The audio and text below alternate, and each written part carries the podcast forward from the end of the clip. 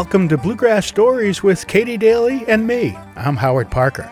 How does a Rhode Island guitar rocker step into the shoes of a larger than life John Duffy after the Duff's departure from the country gentleman? And what happens when Duffy shows up at one of his gents' gigs? Hear about this and stories about Duffy, Monroe, Adcock, Carl Jackson, and a host of others as Katy Daley talks with the incredible Jimmy Gaudreau. Jimmy, you tell some of uh, my favorite bluegrass stories, and that's why I wanted to talk with you. Uh, the one I remember uh, first is the story about your audition with the Country Gentleman, and uh, that was probably what year? About eight, 19, it was 1969 exactly. Uh, right. That that much I can remember. It was over 50 years ago, but uh, you know my my long term memory is a lot better than my short term these days. So, uh, I. All right. So you were up in Rhode Island, where Correct. your native Rhode Island, and and you were playing with the band, I believe Jimmy G and the Jaguars. Yeah, I'm kind of a late uh, comer to bluegrass. I wasn't uh, brought up um, or in a house that was uh, filled with bluegrass music. Yes, my dad uh, liked uh, the uh, pops or the standard singers of the day. You know, uh, like uh, Johnny Mathis, uh, Frank Sinatra. Uh, whoever you know uh, he he preferred that kind of music and my mom liked uh what was then or what you would call now classic country music. She liked Hank Williams and uh, uh, Eddy Arnold and all, all the country singers of the day.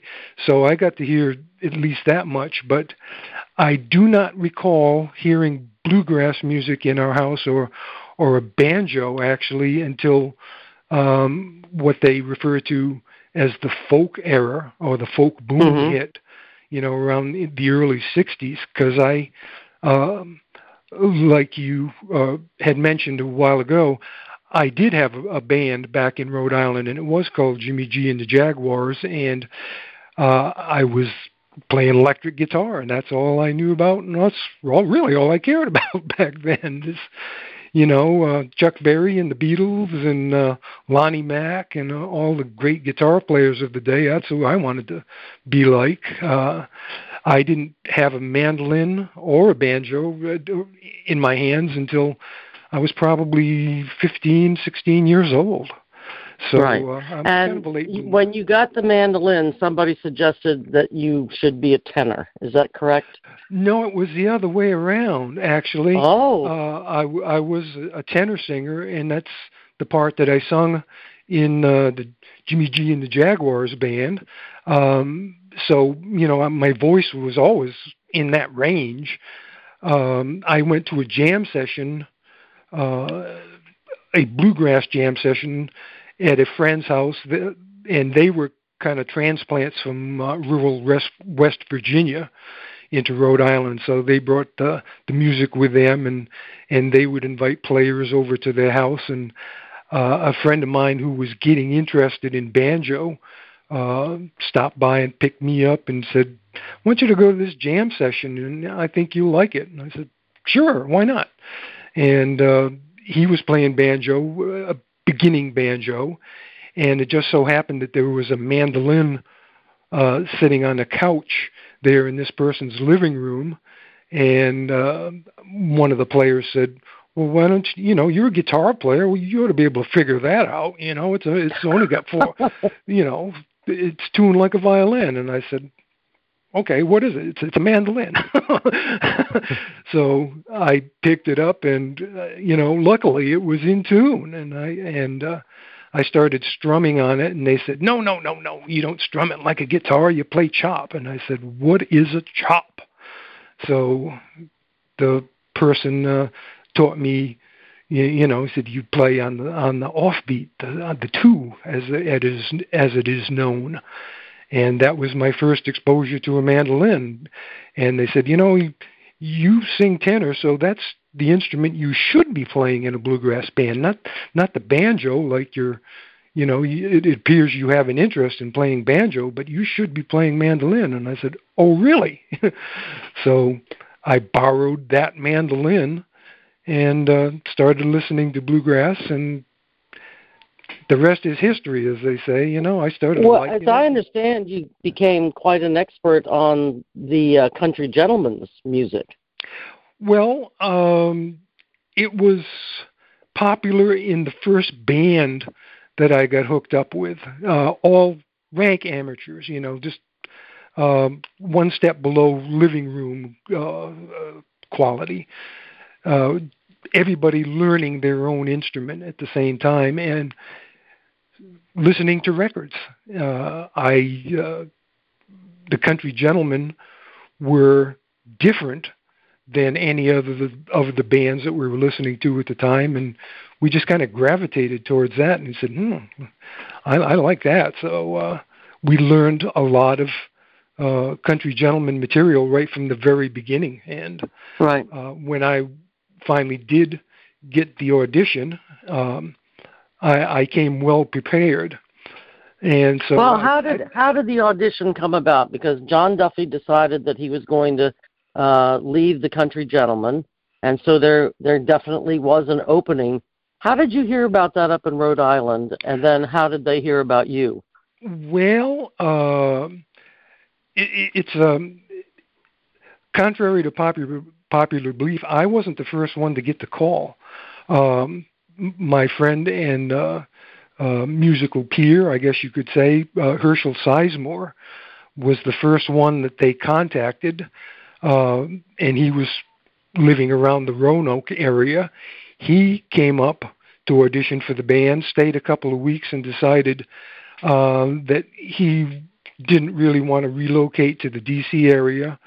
And if I'm correct, I believe he was working for the U.S. Postal Service, um, had a very secure job, and didn't want to give that up to, uh, you know, the chances of whatever. The, the music business, no matter who you are, is risky Right. at best. So um, he decided he would go back to Roanoke. And at the time, uh, one of the reasons that John Duffy decided to leave the Country Gentleman was because Mike Seeger um, was acting on their behalf to book a tour of Japan. And uh, John didn't particularly want to fly back then.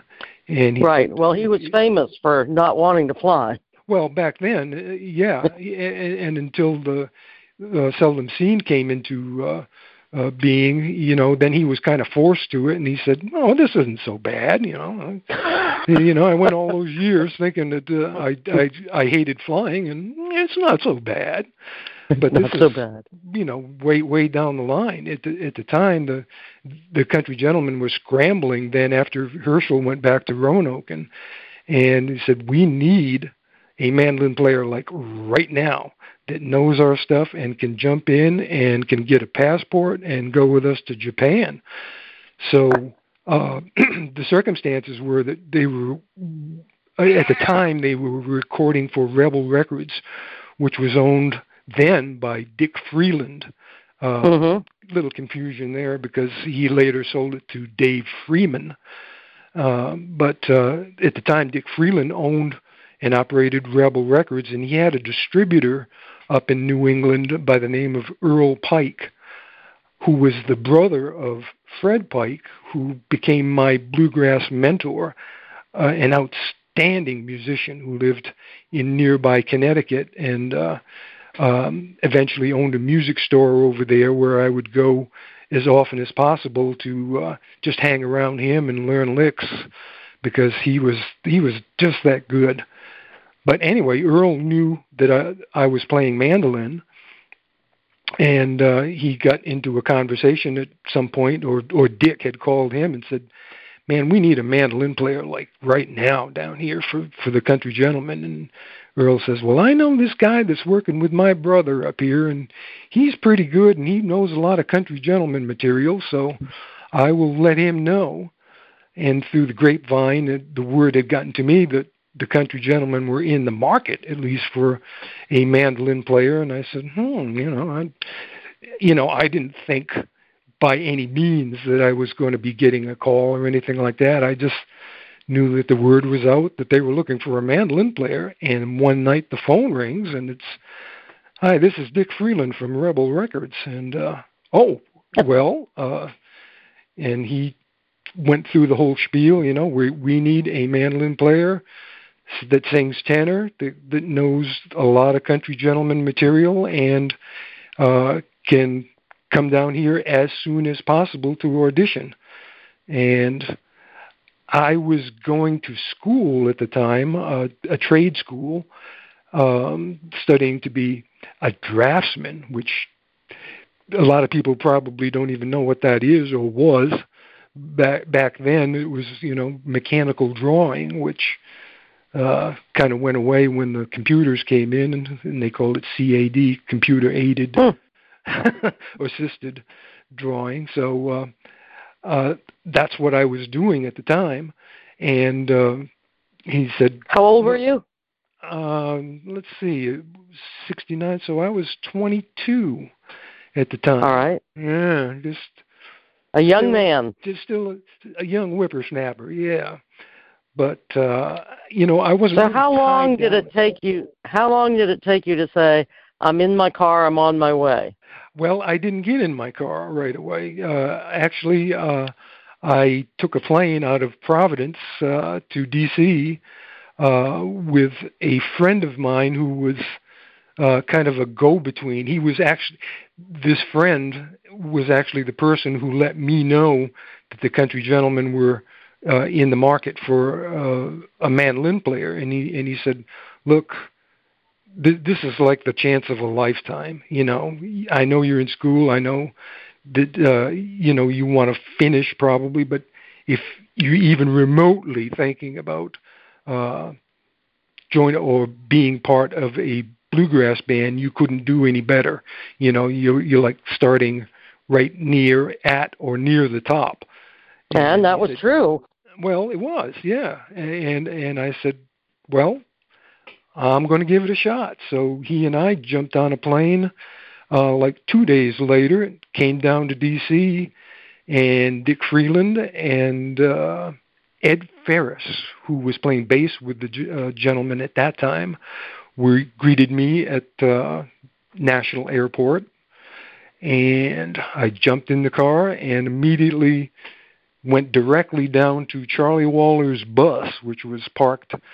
Uh, it was he had converted it to like an RV, early RV at the time, and he had it parked in somebody's yard down in Alexandria, and that's right. where we were to meet up. Ed uh, already had his bass down there, and uh, uh, Eddie Adcock was there with Charlie, waiting on me to arrive. So came in uh, to the bus and uh, shook hands. I had never met the, any of these people before, you know. And they said, "Okay, got your mandolin, get it out, and let's uh, go over a few tunes."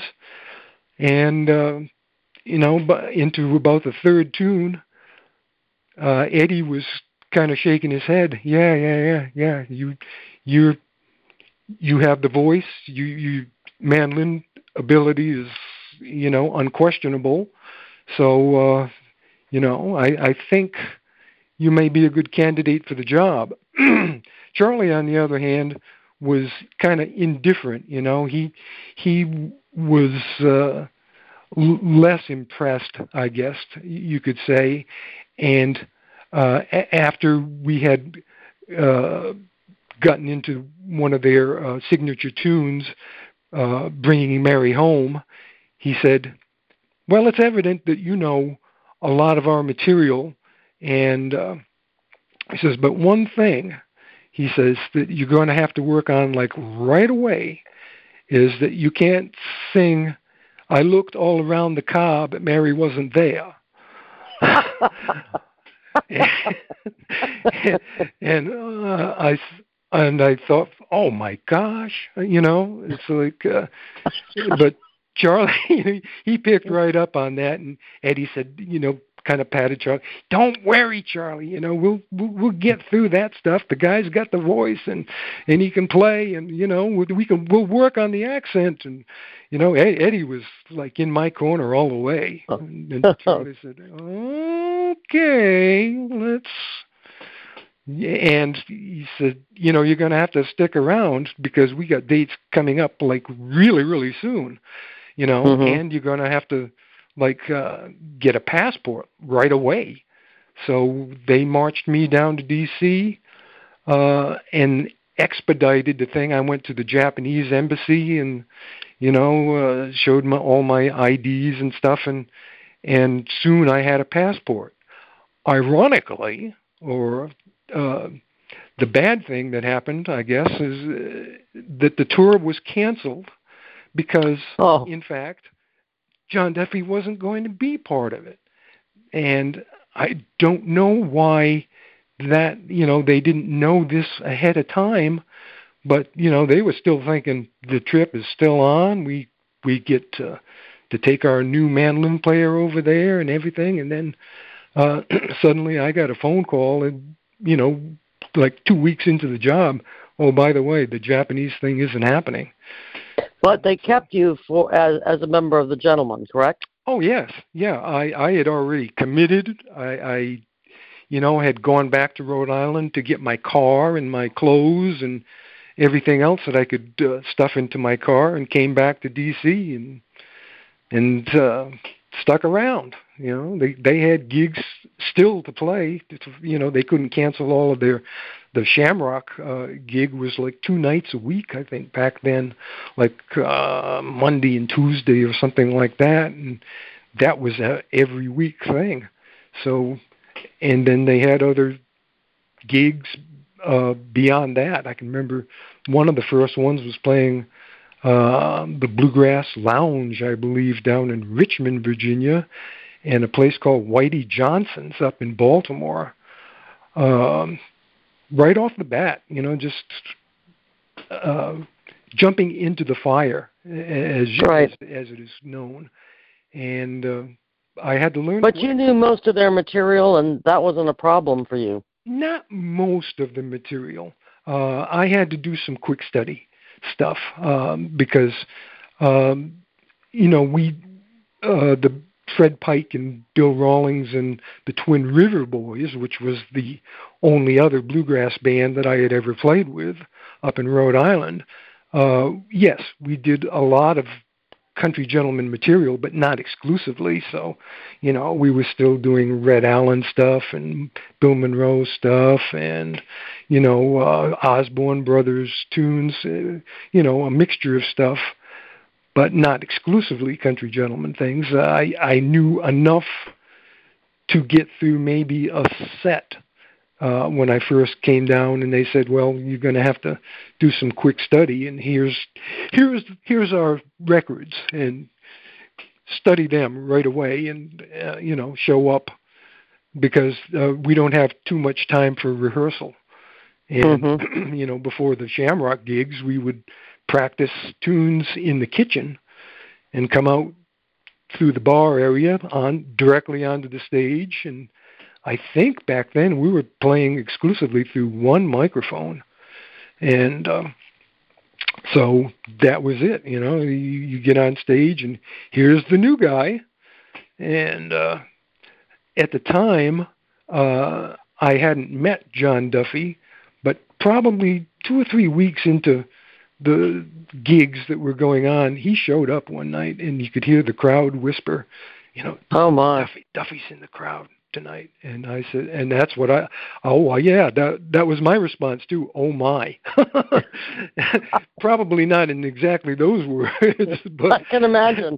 but, but it's like oh, oh and so you're back in the kitchen and word comes back there that yeah, duffy's in the audience. Yeah duffy's in the audience tonight. And and uh oh so, and sure enough, you know, I'm standing on stage and I look out and I can see John and his wife Nancy sitting in the table, uh, just grinning. You know, John was, you know, g- g- gave me a little wave and uh, I said, "Oh, great," you know, and uh, I and Eddie looked over to me and said, "Just do your stuff, you know, just don't worry about it." And, uh, got through the first set, you know, I could I could look down and actually see my pants legs shaking.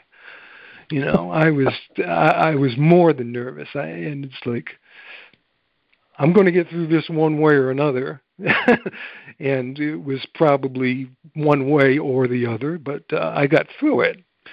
And uh, immediately, you know, I st- I got off stage and, and looked over at John, and he gave me kind of the wave, you know, like come over and, and you know, I'd like to meet you and introduce ourselves, whatever. And and so I nervously walked over and sat down at the table with uh, him and Nancy, and he said, "I like what I hear. You you know you." uh you obviously have the range, the the vocal range, and he says, "I like your mandolin playing a lot."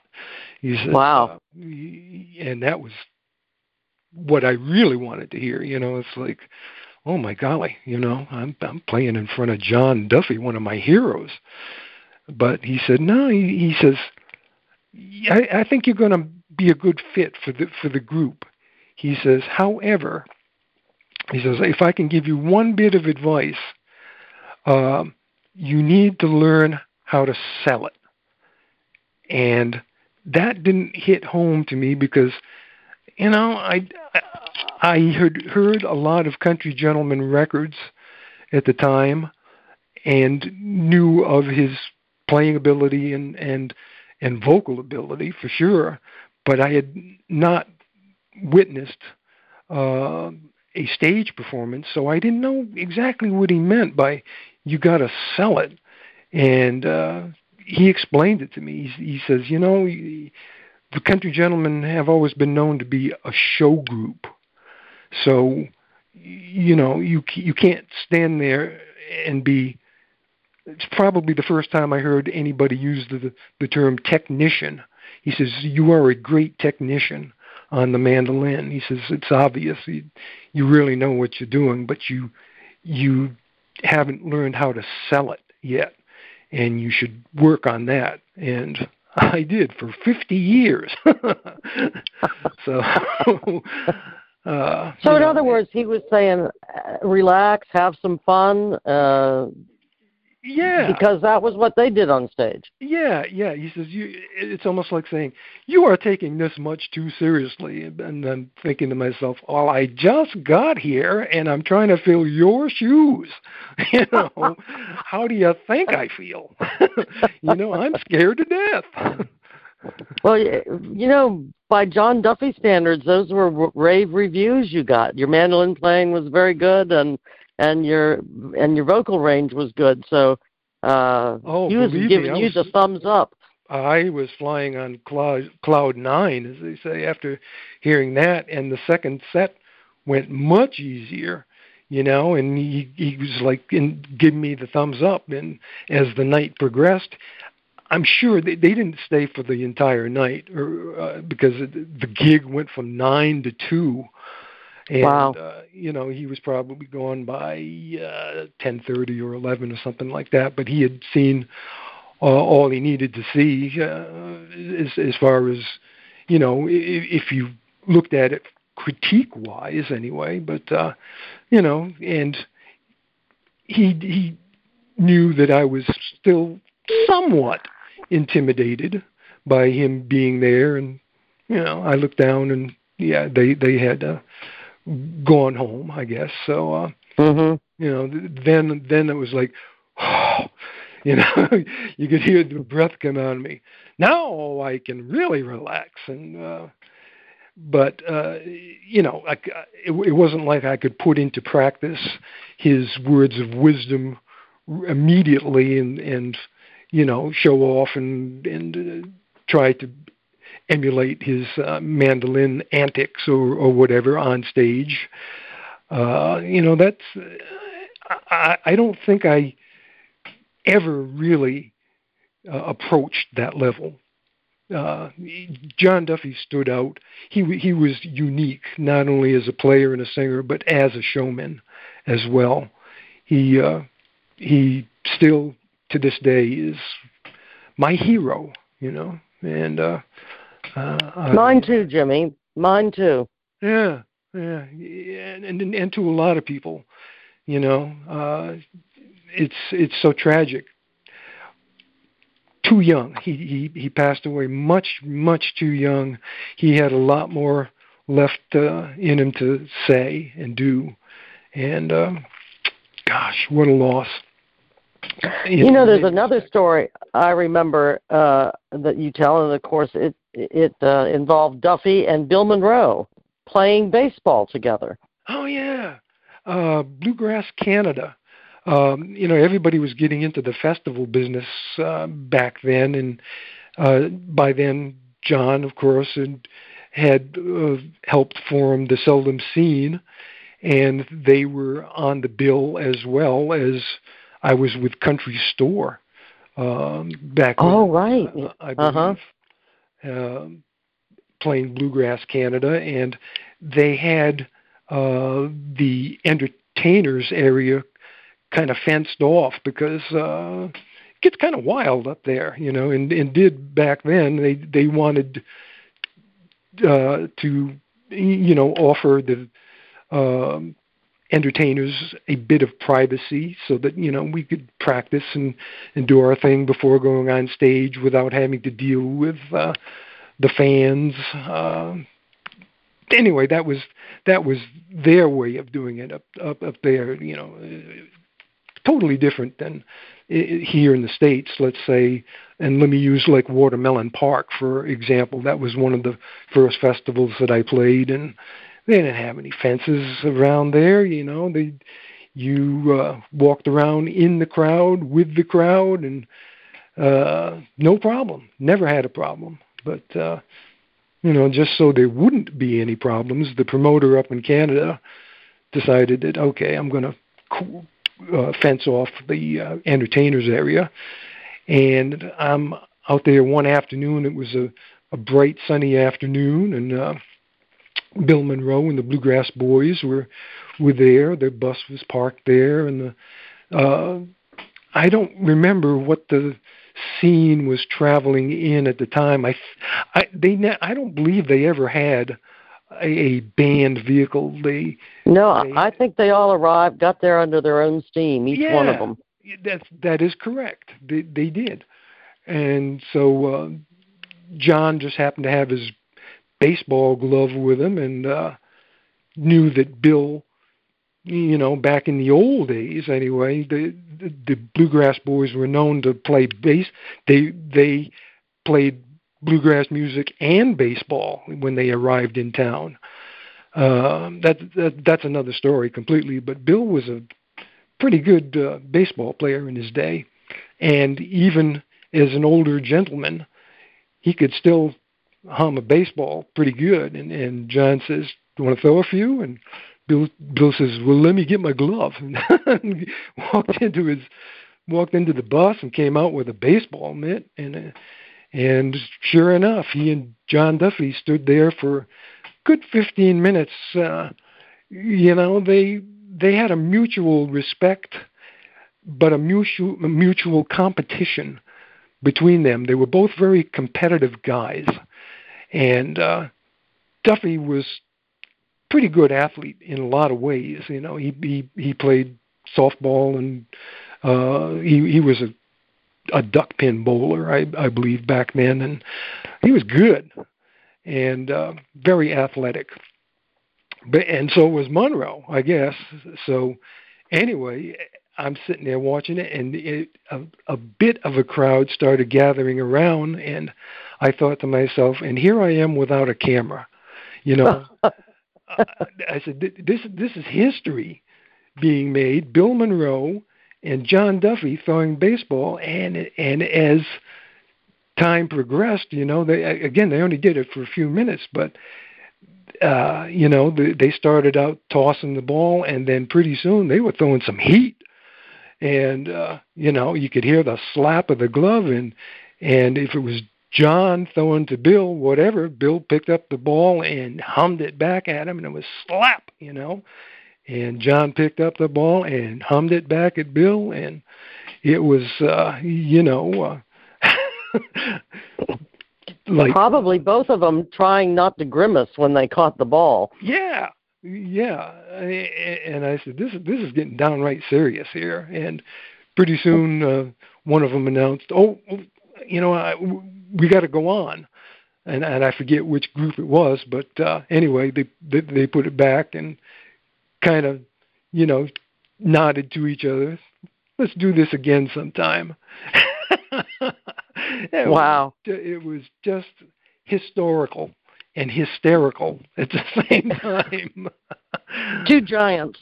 Yeah, yeah. Well, Jimmy, you played with a lot of great bands, and uh, let's see, Country Store was a good band.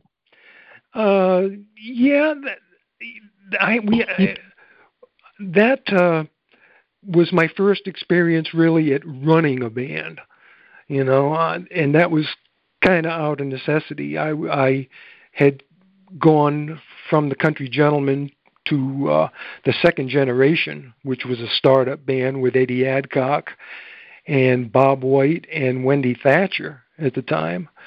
And after about a year of uh, of that, uh, let me say, it, it, musically, it, it wasn't going in the direction that I hoped it would from the beginning. Uh, it was, you know, losing its kind of bluegrass feel, so to speak, and we had relocated to Columbus, Ohio, mostly because uh, a, a good friend of ours and uh, the late Sid Campbell uh, was a, who was a great rhythm guitar player and and singer. He lived there and said, uh, you know, the, we we have a great recording studio here in uh, in Columbus, and the people that run it, you know, you you could have full access to this studio, you know, to do all your, your recording and stuff and rehearsal and and uh, and the cost of living up here is much better than DC. And Eddie says, "Why not?" You know, and I said, "Really? Uh, you want to relocate to Columbus, Ohio?" And he says, "Sure." And so we did. And next thing you know, I'm living in Columbus, Ohio, and traveling around with the second generation and uh, playing a lot of gigs that booked for like a week at a time, you know, like uh, Monday through Saturday, have Sunday off, go back again, and it was quite rigorous. The and as a startup band, didn't didn't pay all of that well. You know, we we, we were yes, the cost of living in in Columbus was a little better than uh, DC or a little easier, but uh, still had to make a living, and it was uh, it was a tough way to go. And after about a year of it, I had just had it. I said, you know, I can't do this anymore. And, it, and musically, it's not going in the direction I want it to go. And and we had one uh, LP out at the time, uh, introducing the second generation, uh, which we were selling on the road, but we didn't have prospects for a follow up to it. Mm-hmm. And uh, I, I said, it's time for me to do something else. So I announced to Eddie, I said, I'm I'm out of here. I'm uh, I'm going to try my hand at doing my own band. And he says, well, good luck. And I recruited Keith Whitley, who was uh, then playing with Ralph Stanley and living in Sandy Hook, Kentucky, which was a couple hour drive from from uh, Columbus. And I recruited Carl Jackson, great banjo player. He wow. was working with at the time. He had already worked with Jim and Jesse, but he was working uh, at the time with the Sullivan family, a gospel group out of Mississippi. And I recruited my old buddy Bill Rawlings, um, playing bass, who was free to move around, and he said, "Columbus, sure, why not?" So he came on out there, and we played for and practiced material. Actually, had a couple of gigs, and then uh, the Columbus State Fair was taking place, um, and uh, the head attraction or the main attraction at Columbus State Fair was that year was Glenn, excuse me, Glen Campbell, and uh, Keith and Carl decided they wanted to go up and see Glen Campbell, and uh, Carl knew uh, Larry McNeely, who was playing at the time for Glen Campbell, and he said, "Yeah, I'd like to go up and see Larry play." And, and he says, I, "I would love to see Glen Campbell." So they went up to the state fair, came back that night, and uh, they, both both of them, or they all were staying with me in in my small apartment there in, in Columbus. And uh, Carl said, "You know, I got some news that I got to run by you, Jimmy." Uh, and I said, "Oh, well, have at it," you know. And he said, as Keith and I were getting ready to leave, we ran into Larry McNeely, and he called me over. And he said, "Carl, good to see you," you know. And and we got to talking, and and Larry said, "By the way, I've already put in my notice with Glen Campbell, and Glen's in the market for a banjo player, and I think you're the guy for the job." And uh, Carl says, uh, "Well, I'm flattered, but I'm you know I'm here to work with Keith and Jimmy." And he says, "Well, I'm just telling you, you know that uh, you should uh, at least." you know, audition or whatever, and then you know, then then make up your mind. And Carl came back that night and and said, told me just exactly what happened. You know, he says I ran into Larry and he said Car uh, he said that Glen is looking for a banjo player, and if I wanted, come back to come back the next day and, and audition and audition for the job, I would, you know. And I said to he says, "But I'm here to work with you, and I'm telling you that right up front. You know, you if if you tell me that uh, you know th- that you would rather me stay here and, and play, he says, I'm I'm a man of my word. I will do it. And I said, Carl, jobs like that, offers like that, don't really come along in most people's lifetime. I said, you would be a fool not to audition for that job.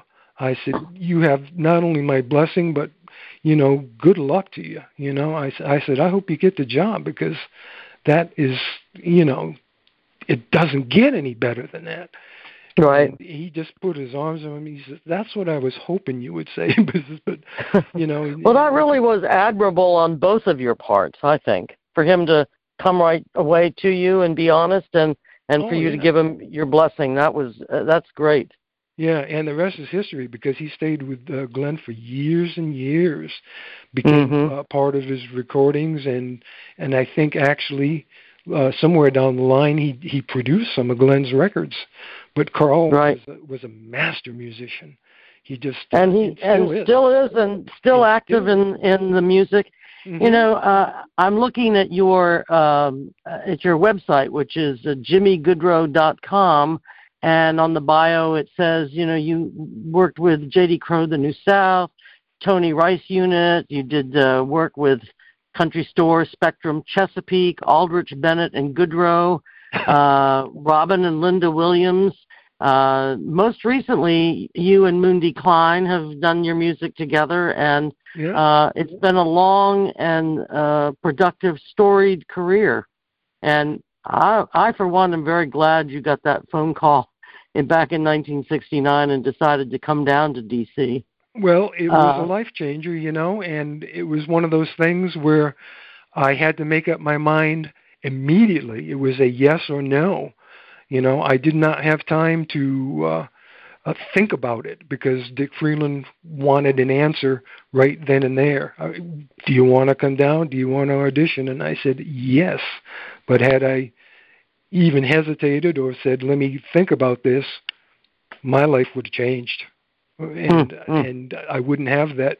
I wouldn't have a website with my name on it and uh, a discography or anything. I would, Right. you know, probably still be in Rhode Island, uh, making having made the transition from a draftsman to a uh, computer draw drawing person. You know, Right. whatever. You made the right decision.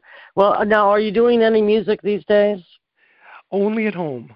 Yeah, I officially retired from the road um, about two years ago. Things uh, I was working like house concerts and clubs, folk clubs, and uh, things like that with Moondi, just as a duo. And that's after having left Robin and Linda, who um, they always maintained a vigorous schedule. Bless their heart. you know, they they are road warriors, and still are. They, they, just went back to operating as a duo. But when I was with them, we we put on a lot of miles, and for the better part of ten years, uh, I was wow. barely home, uh, and suffered something that a lot of musicians do: burnout. I got burned out on the road, and after I left them, I said, you know, and, and Robin says, well, you know, I I knew it was coming. You know, uh, you you mentioned a few years back you hoping that it would slow down, but uh, you know we. Uh, Linda and I still got a lot of music to play and a lot of places to go, and of course, uh, the rest is history. They they went on with somebody else, and, and I left and hooked up with Moondi, who I had already worked with years earlier in Chesapeake, Mm-hmm. Took some of that material, uh, you know, converted it kind of uh, d- duo friendly, and I said, look, here's the thing, Moondi. I I don't want to be. An- I don't want to get back in the car and, and be another road warrior. I do not want to do that. Let's, if we can concentrate right around uh, the Mid-Atlantic area predominantly, you know, I would be just as happy doing that. And he says, I'm with you on that. He, he said, that's, we can, we can agree on that. He says, I, I got kind of burned out with Chesapeake and, you know, he at the time had a couple of kids, uh, in various stages of growing up, you know, and he says, I, I don't, I don't want to leave home and, and do that either, you know, so let's, uh, concentrate on being, you know, local clubs, house concerts and whatever we can do. And uh, yeah, local out, clubs, local clubs of national renown, though. Like the last time I saw you two together, you were playing the Hamilton. So well, that's a pretty prestigious local club. Yeah, well, as the opening act, remember, yeah, we didn't have. But that doesn't matter. you were there. You, you were, were making there. the music. I was yeah. there, and, and it was a good show. Well, so you. now you're home and you're with your love, uh, Gloria, and yes. I'm so glad you came on and, and told these stories. I might get back to you, you know, in a, in a few months and see if you've uncovered a few more stories because these are good ones. Uh, well, the one that comes to mind would, would be a J.D. Crowe story, and oh. I don't have time to get into that one right now, but I guarantee that uh, if you do call me back, I will have that one ready to go and you just you, you strap yourself to your chair because it, it is ridiculous. it is ridiculously funny. Even when I think of it, I laugh out loud. That was the legendary Jimmy Gaudreau reminiscing with Katy Daley about some of his incredible career. Here's hoping we hear his J.D. Crowe story very, very soon indeed. Bluegrass Stories is hosted on SoundCloud.com and can be streamed on SoundCloud, Facebook, Apple Podcasts, Google Podcasts, Spotify, and KatyDaley.com. As always, thanks for listening to Bluegrass Stories.